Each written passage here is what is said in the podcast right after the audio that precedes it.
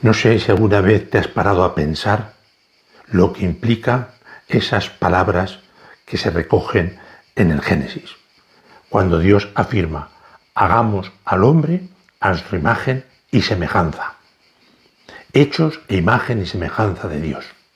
Dios nos ha creado por amor, nos destina al amor y quiere que vivamos en el amor.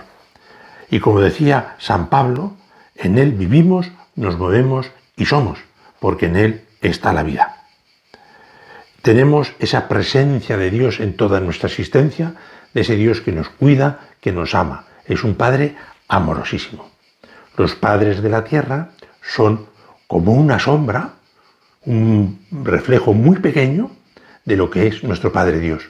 Infinitamente bueno, infinitamente amable, infinitamente poderoso, infinitamente misericordioso. Un Padre que nos ama con locura. Y ese amor de Dios hemos de corresponderlo como un buen hijo que corresponde a tan buen padre. Si nos acercamos al Evangelio, vemos como Jesucristo trataba con afecto filial hacia su Padre, en un grado sumo de ese afecto. Y, por ejemplo, recoge aquella oración tan conmovedora de San Mateo.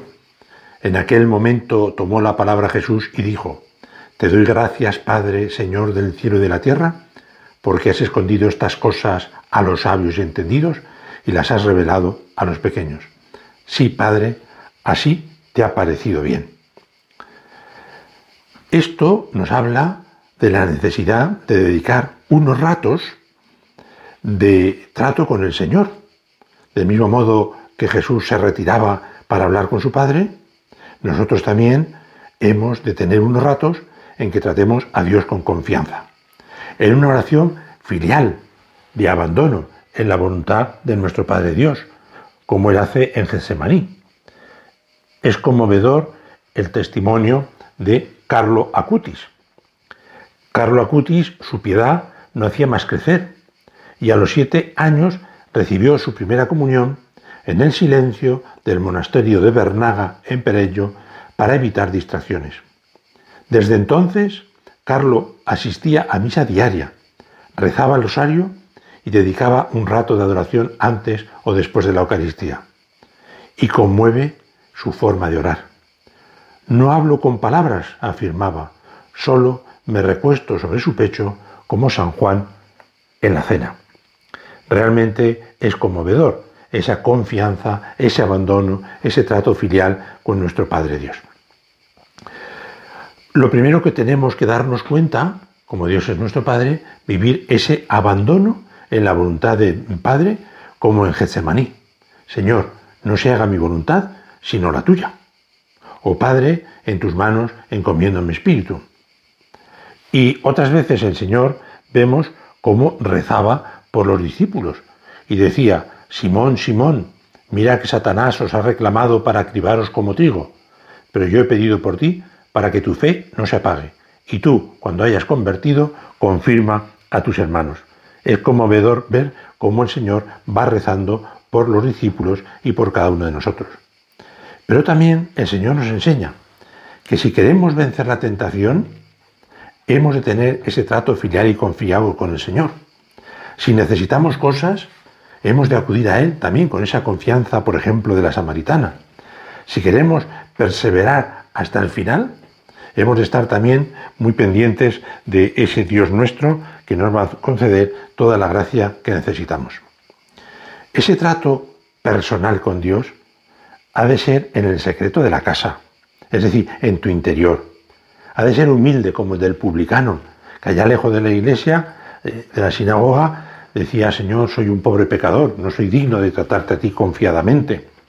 Ha de ser constante y sin desánimo, como el amigo inoportuno que llama por la noche para dar alimento a sus hijos, oportunando al vecino. Debe estar confiado o penetrado de confianza en la voluntad de Dios, pues es un padre conocedor de las necesidades de cada uno de nosotros y nos da no solamente los bienes del alma, sino también lo necesario para la vida material. Una consecuencia de este don de piedad será la filiación divina, sentirnos hijos de Dios, que estamos en sus manos.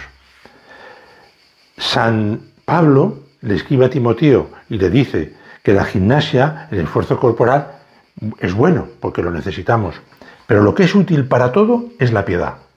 Es decir, tener bien el espíritu para que informe el cuerpo y todo entero, el hombre, con el alma, eh, con el espíritu y con el cuerpo, eh, gocen de Dios por siempre y ya en este mundo. Por tanto, propósito, yo te diría, procura cuidar tu oración, pero que sea la oración de un hijo que se abandona confiadamente en las manos de sus padres y que no hay mejor manos que estar que las manos de Dios. Y por tanto, Señor, lo que tú quieras, yo lo amo. Y se comprende como nuestra Madre Santa María dijo, He aquí la esclava del Señor, hágase en mí según tu palabra. No hay una oración más bonita y hermosa que esta de nuestra Madre Santa María.